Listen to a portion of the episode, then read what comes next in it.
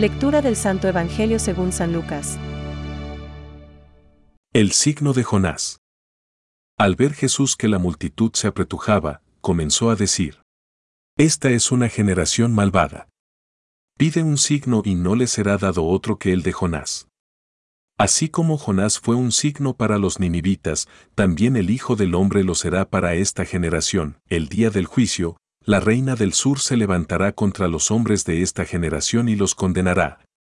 Porque ella vino de los confines de la tierra para escuchar la sabiduría de Salomón y aquí hay alguien que es más que Salomón, el día del juicio, los hombres de Nínive se levantarán contra esta generación y la condenarán.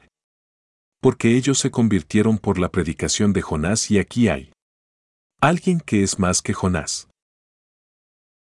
Es palabra de Dios. Te alabamos, Señor. Reflexión.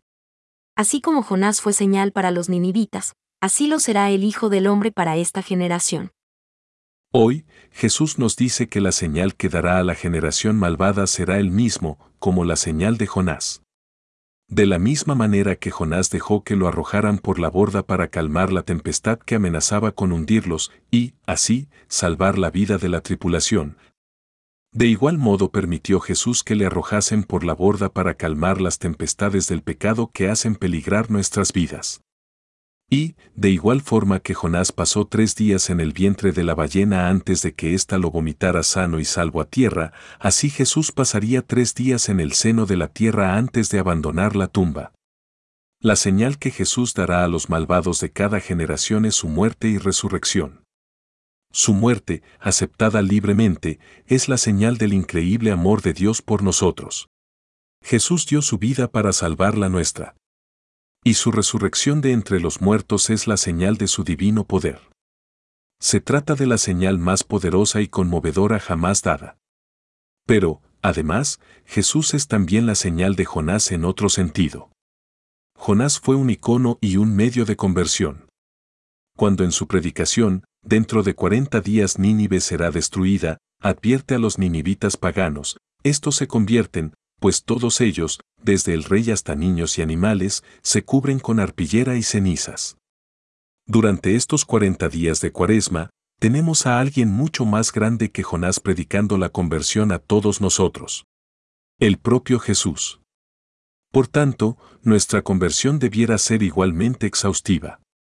Pues Jonás era un sirviente, escribe San Juan Crisóstomo en la persona de Jesucristo, pero yo soy el Maestro. Y él fue arrojado por la ballena, pero yo resucité de entre los muertos. Y él proclamaba la destrucción, pero yo he venido a predicar la buena nueva y el reino.